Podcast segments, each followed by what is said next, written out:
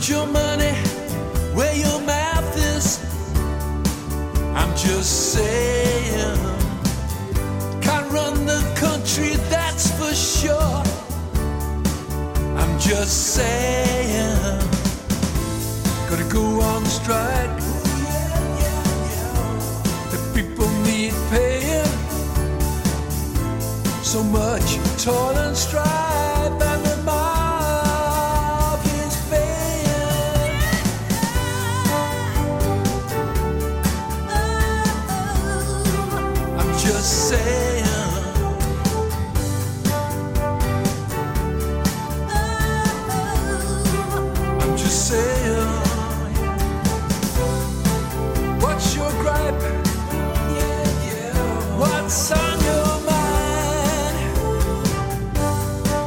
Not your type.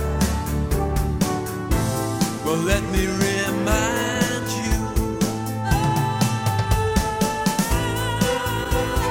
you. One and all. It's me, Ross Hemsworth, with Ross is Just Saying, episode two of our podcast series.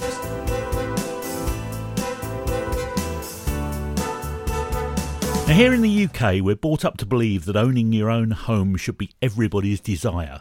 A place of your own, an asset that can be handed down when you die. But is it really all it's cracked up to be? 20 to 25 years of struggling to pay a mortgage, during which time your lender really owns your home and can repossess it reasonably easily if you default on your payments or fall on tough times. You can also lose it, like I did in a messy divorce, through no fault of your own or under unforeseen circumstances, and that pension or other cash sum you'd hoped to have for later life is suddenly gone. So, what are your thoughts on mortgage versus renting? Is it just a banker's debt trap to tie you in for most of your life, or is it the best investment you've ever made? What experiences have you had? Well, before we went to air on this podcast, I asked a question on Facebook on my Facebook page, facebook.com forward slash Ross Hemsworth. Check it out, and you can actually be part of the next show, which we're going to be doing on artificial intelligence and how it affects you, the workplace, and your future, perhaps sooner than you think. But for now, let's have a look at some of the comments that have already come in about owning your own home, or not. Helen Livesey Jones says, Very glad my family were owners. We've had something to pass on and share round. There's been crazy times when rates have gone through the roof, but we've coped. Divorce and unemployment didn't help, but we got through. So, yes, buy every time. Leslie Simmons says, I'm glad to have something to leave my kids. But even though the mortgage is paid, the upkeep is a bit of a struggle at times, and I do think social housing for everyone would possibly be the ideal.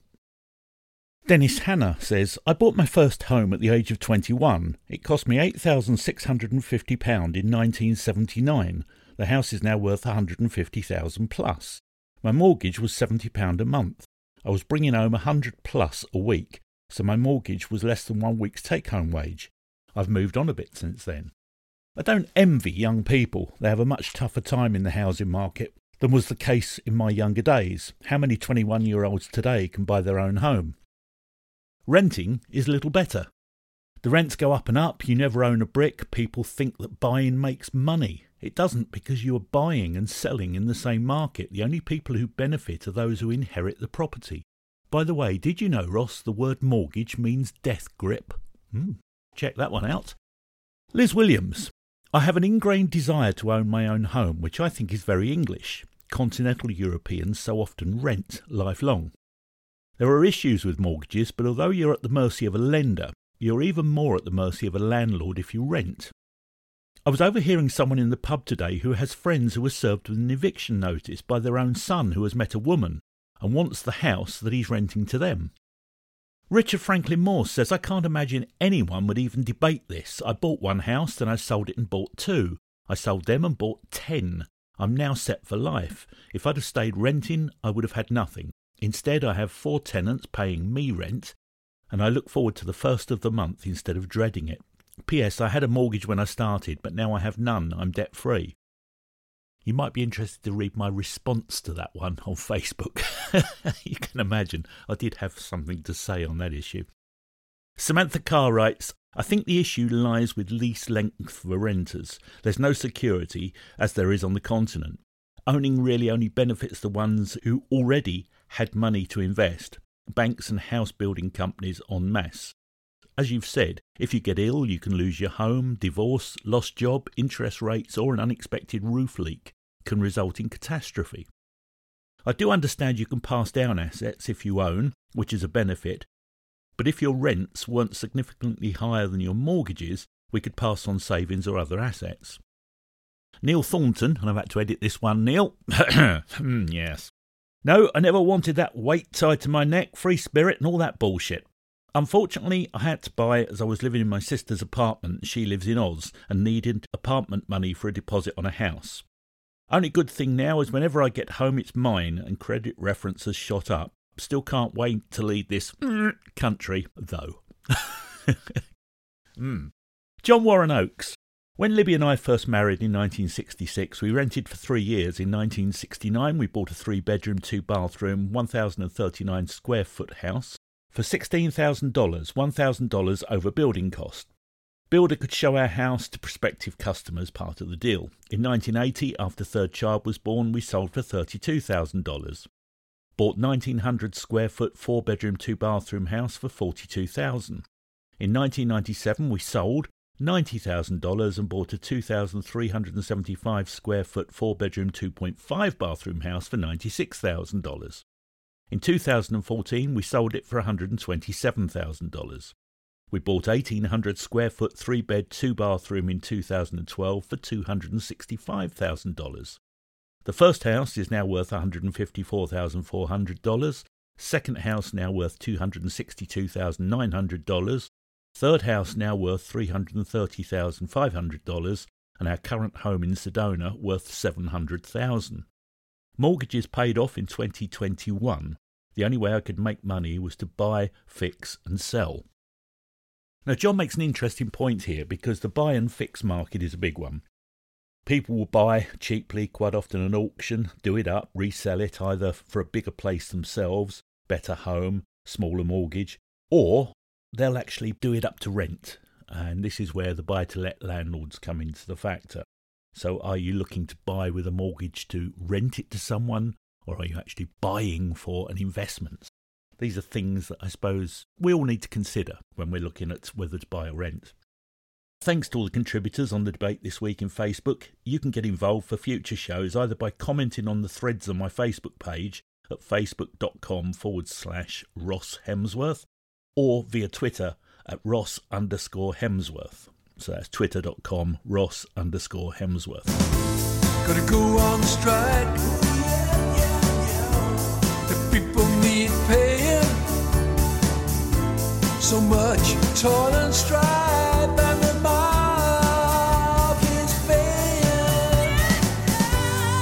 Now, I found an interesting piece on the internet from thedadsnet.com. I'm sure they won't mind me quoting them. It starts Don't miss a thing. Some people dream of home ownership, whilst others prefer the flexibility of renting. However, for a lot of families, there's no choice. The housing price boom, increased deposit expectations, and more cautious borrowing mean that renting is the only option for them. But if you have the choice, is it cheaper to rent or buy in the UK in 2023? A recent study by a major bank crunched the figures and can give you an insight into what you can expect to pay for both a mortgage and rent. Read on to find what the report uncovered. So I did. Well, you would, wouldn't you? Is it cheaper to rent or buy? The cost of a mortgage on a first home is typically around £42 per month cheaper than renting, but the difference has reduced in recent years, and in some parts of the UK, renting may be less expensive as an option, according to the analysis. First time buyers could typically pay around £971 per month for a three bedroom home, whilst renters would potentially fork out around £1,013 per month. This is according to calculations by the Halifax. The difference of around £500 per year between buying and renting is down from a peak reached in 2016.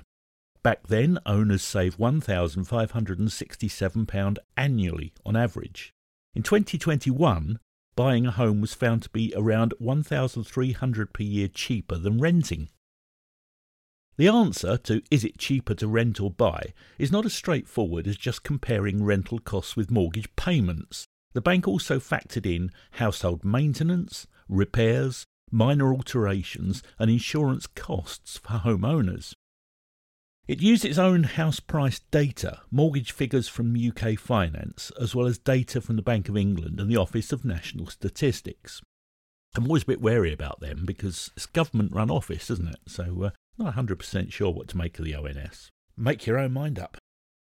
Researchers assumed buyers would put down different deposit sizes depending on where they were in the UK, but the average deposit size across the UK was 23%, or £64,598. Now, I don't know about you, but does anyone actually have that kind of cash to put down? I suppose they must do. The UK's biggest gap between owners and renters in percentage terms was in Scotland. Those renting in Scotland pay an average of 918 per month compared with 727 for homeowners. That's a saving of 21% for those on the property ladder. In cash terms, those who had managed to get on the property ladder in London were nearly £3,000 a year better off than renters, according to this research. However, Halifax calculated that people in the capital needed a 32% or £188,663 deposit on average as first time buyers. That's ludicrous, isn't it, really? At the other end of the spectrum, first time buyers in the North East needed £32,920 for a 19% deposit on average. So, where is renting cheaper than buying? The east of England was the only region where it was typically more expensive to buy a first time home than rent one. Homeowners there were paying £90 more each month on average than those renting. Rising mortgage rates have been pushing up borrowers' costs, but as the housing market softens, there have been some indications of house prices coming down from their previous record highs. Of course, making the move from renting to home ownership can be difficult for many. Raising a sufficient deposit and then finding the right property can be a challenging process, and I know I've been there. Even with house prices expected to come down, it's tough to save for a deposit when rents are so high. So, in answer to the question, is it cheaper to rent or buy in the UK in 2023? It's not quite as straightforward as you may think. Technically, it's cheaper to buy a house, but being able to achieve that goal if that's what you want to do, is no easy option. Now, I'm going to comment here before I go on to the next part of this. It's all very interesting, but an average council house in the southwest of England can cost as low as 450 to 550 a month, and all the repairs and maintenance are included. So you don't have sudden outlays of cash you've got to find yourself like you would do if you owned a home. So, does this raise the question of whether the government should be making more money available for council homes and social housing and less to support these new builds of £300,000 plus homes for sale as we have in my area? Also, I'd question just how good these new builds are. They often go up in a number of days, are prone to noise from neighbours, and are often in need of expensive repairs very quickly. So, just how long lasting are these homes? Bearing in mind that many of the old council stock houses were built in the 1920s, 30s, 40s and are still there today. Some of the old cottages in the southwest were built in the 16 and 1700s and are still there today. So, could the new builds of today last that long? I very much doubt it. So, let's look at renting versus buying, the benefits of renting. When it comes to renting versus buying, how do you know what's best for you? We take a look at the pros and cons of buying and renting and how you can make this important decision. When it comes to finding a new home, how do you choose whether to rent or buy? Each option, of course, comes with its own unique pros and cons, but choosing one over the other isn't always easy. It used to be that renting was a more affordable option for having your own home, and in today's housing market, though, you might find that buying is the more affordable option. Which is the best depends on a number of factors, such as your living arrangements, your finances, job flexibility, and location. Renting or buying will prove to be a more viable option depending on these above. Well, of course, not above to you because you're listening on a podcast, so neither above nor below, but you sort of get what I'm saying. It's important you know exactly what you need from your home before making the final decision. Even though we'd love to say that one is better than the other, the decision is a relative one.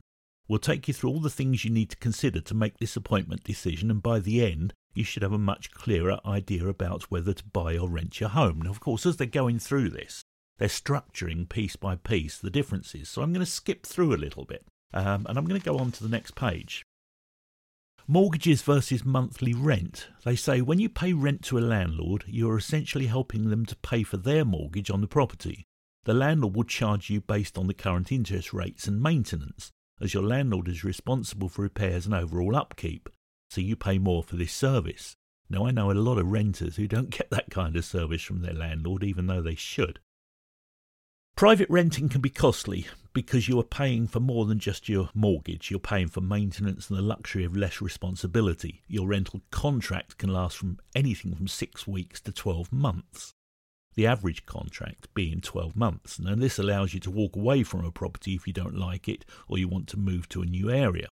But of course, it also gives your landlord the ability to throw you out at the end of that as well. If you fail to pay your mortgage, the bank is within its right to repossess your home. This is because your mortgage is a loan that's secured against the property itself. Whether you will be accepted for a mortgage depends on many different factors, plus which the mortgage you apply for will also be based on things such as your income, your monthly spend, your own debts, your credit rating, etc., etc. The list goes on. I heard someone say to me recently that at the average time it's taking currently to get a mortgage approved from the application to the finalisation is 12 to 18 months. Now, how many properties do you know of that would just hold on the market for that period of time whilst you get a mortgage offer? Crazy. Something that renters do not have to deal with are the many taxes and hidden costs of owning their own home. Landlords will often include these taxes in the cost of your monthly rent. Much like the cost for maintenance, your rent will help pay any taxes on the property. When you buy your own home, you'll also have to pay taxes such as stamp duty, land tax. This is only on homes of over 250,000. If you buy a property that's worth less than that amount, you won't have to pay stamp duty. Now, at the time of making this podcast, that was the case, but with this government, you never know, they might change it tomorrow. They don't seem to be able to change their own drawers, do they? But that's one for another programme. If you're buying your home, you also need to be aware that when you come to sell it, there might be capital gains tax. This is unless you have lived in it as your main home for all the time you've owned it, not let out any part of your property or used it, part of it, for a business, grounds and buildings that are smaller than 5,000 square metres. Now, although you may have to pay taxes, admin fees, broker costs, or other costs, buying could still be a viable option. This depends on if you can afford the deposit and you can get a low cost mortgage. In some cases, the cost of taxes and admin costs when buying a home can still be cheaper than the monthly rent. It depends on things like location, deposit, and monthly income. When it comes to deciding which is more affordable for you, you better ask yourself these questions. One of the biggest deciding factors when it comes to renting versus buying is responsibility. How much responsibility do you want to take on the property? Owning your own home isn't just a financial commitment, it's an energetic commitment. You'll be in charge of keeping the house maintained and in good condition. Any maintenance costs and jobs will have to be managed and paid for by you. If something goes wrong, you'll be the one responsible for fixing it and for finding the money to do so. Many people prefer renting in this respect because it gives them more peace of mind. If there's a maintenance issue, all they have to do is inform their landlord. Huh, yeah, sometimes. Their landlord then organises to get the problem fixed. Again, sometimes. The most you might have to do is make sure the property is accessible for repairs. Even if your landlord requests for you to pay any repairs or maintenance, you will be reimbursed. Essential living apartments, for example, always have someone on hand 24 7. This means tenants never feel on their own should an emergency arise. So, is buying or renting best for you when it comes to responsibility and maintenance of your home? That was written by Mark Flint, the author, for Essential Living, which is, I think, a blog site. But well done, Mark. It's nicely put, and there's there's a bit more on there. So if you want to read up on that, um, just search Mark Flint on Essential Living, and you'll be able to find the article that I've uh, borrowed for this show. Now, I want to talk to you about my own situation here because I'm in a situation where over the years I've been both wealthy and poor, up and down, as quite a lot of people's lives are. There's been times where On paper, I've been worth probably seven figures, and there's been times where I certainly haven't. I've been in both rented and mortgaged accommodation. I sort of get it why people want to buy their own house. Uh, my view at the time was more about a pension, that when the kids had grown up, you could maybe downsize the house, get something smaller, cash the difference, and pay yourself a decent pension. That was always the plan. Then I got divorced, and that all went terribly wrong. Mixture of bad barrister, bad advice. It all went down the drain. I lost the house and basically everything I had at the time and had to start again. So I went into rented accommodation. Now, I was born in a council house. Well, not born in the council house, but I lived and grew up in a council house. So I was sort of au fait with the way that council houses work and the system involved, although obviously over the years it's changed considerably. Council housing back then, when I lived in Kent, was very much the norm. Everybody around where I lived lived in a council house. They left the doors open. Everyone was friendly in and out of each other's houses. The council did everything to upkeep the house. All you had to do was give it a lick of paint every now and again. Council housing today is different because a lot of it is owned by limited companies and run under what they call social housing. And you have to be a little bit careful here because they have rights that perhaps once weren't the case with council houses. You'd have a council house for life and that was it. You could stay in it, you know, what my mum and dad did all of their lives. These days, the tenancy terms are somewhat different, and I won't go into individuals because everyone is different. But you do have that security of a longer lasting tenancy that you don't get with private landlords. So, my own feeling is that if there was more council housing built, and unfortunately Thatcher took all that away when she decided to sell it all and make a lot of people believe they were middle class and thus conservative voters, and the council house stock went, it became private.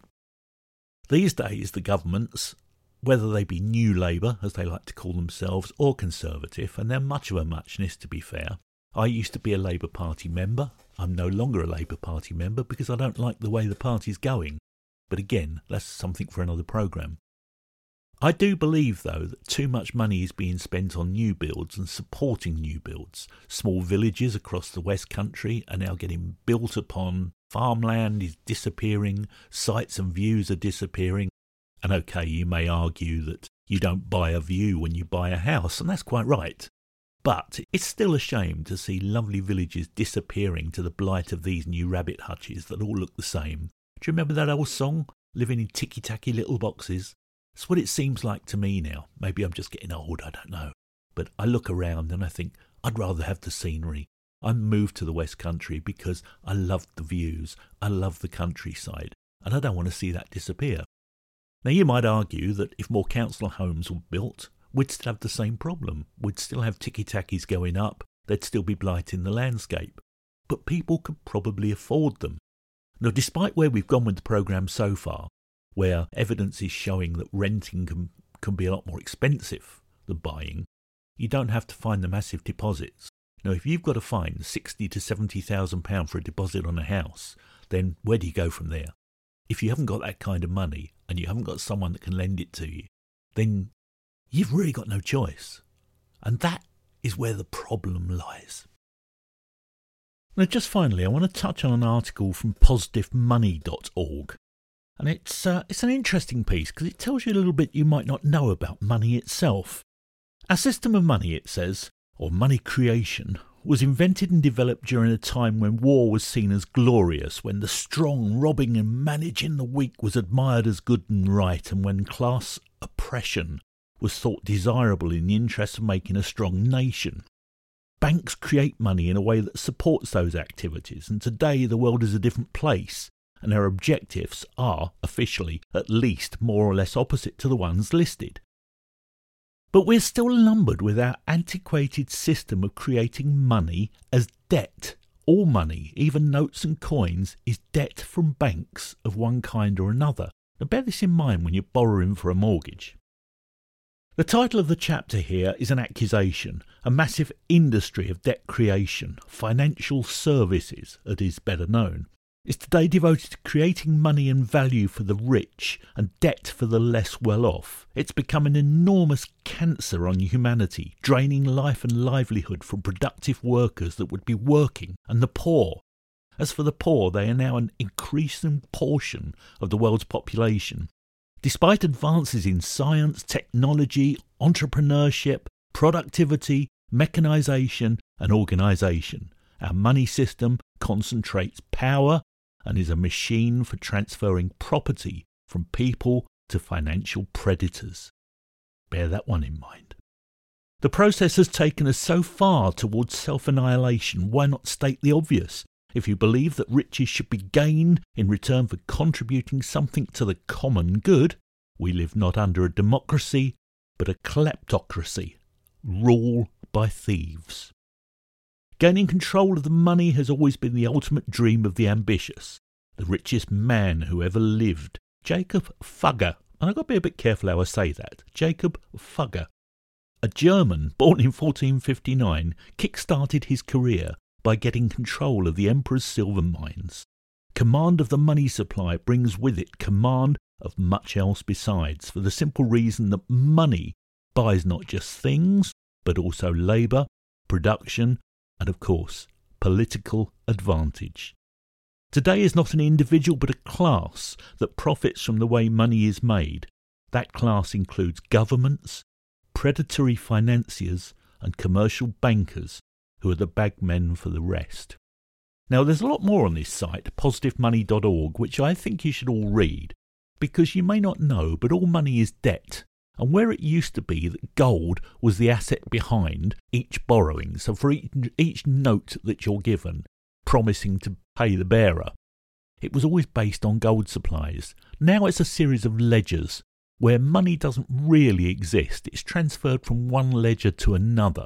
So what you're actually using is a myth, and what you're actually spending, or indeed borrowing, is also a myth. They create debt to pay out new money. Just think about that for a moment that the debt is what is actually creating the source of money. I'm going to leave you with that thought in mind because believe me, when you read this site and you go right the way through what's going on, there's a lovely line. The tyranny of fraud is not less oppressive than that of force. Well, it's always fun in many different ways doing a podcast. And uh, I like to think with each podcast, I'm bringing you a couple of little snippets in there somewhere that'll really hit home. And just saying is exactly that. If you read my Facebook page or my Twitter, I quite often finish a sentence just saying, because at the end of the day, I suppose I am. I'm just saying. I'm one voice in a multitude. Many, many people that will speak out, say what they think, but when it comes to voting, where do they go? Straight to the same two parties all the time who are giving you the same nonsense. Doesn't matter who you vote for, the government always get in, as one person once said. And isn't that just the truth? You're being conned left, right, and centre. Your fuel prices are through the roof, even though barrelage costs came down. We were blaming Ukraine and the war and Russia and various other people for the reasons why we were paying more for everything. You're being conned. Absolutely every corner of rising prices is the same. You are being conned. And what makes it worse is that when people go out on strike because they say, look, I'm sorry, but we can't take any more of this anymore. We just, we, we have to have higher wages. They then blame the strikers. They blame the unions. Look how they've tried to bring down Mick Lynch. Look how the nurses who we once clapped for on our doorsteps are now being persecuted because they dare strike for better conditions, more money. Oh, they need that just to live. These people work incredible hours and the people that clapped on their doorstep. What hypocrites those people have become, the very same people now criticising the nurses and people they clapped for. It makes my bloody piss boil. It really does. And on that note, Ross is just saying, have a good one. See you next time. Put your money where your mouth is. I'm just saying. Can't run the country, that's for sure. Yeah, I'm just saying. Your? What's on your mind? Not your tight. will you? let me remind you.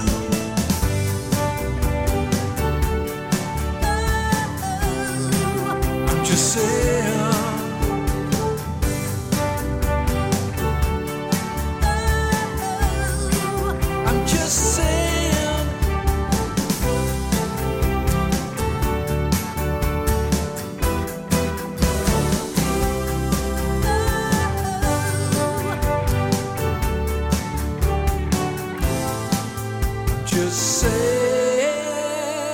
Just Saying is a remote highway media production presented, produced, and edited by Ross Hemsworth. Check out www.remotehighway.co.uk.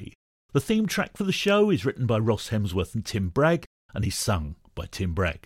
The show was recorded in Somerset, UK, and is the copyright of Ross Hemsworth. Yeah, that's me. Just saying. Just saying.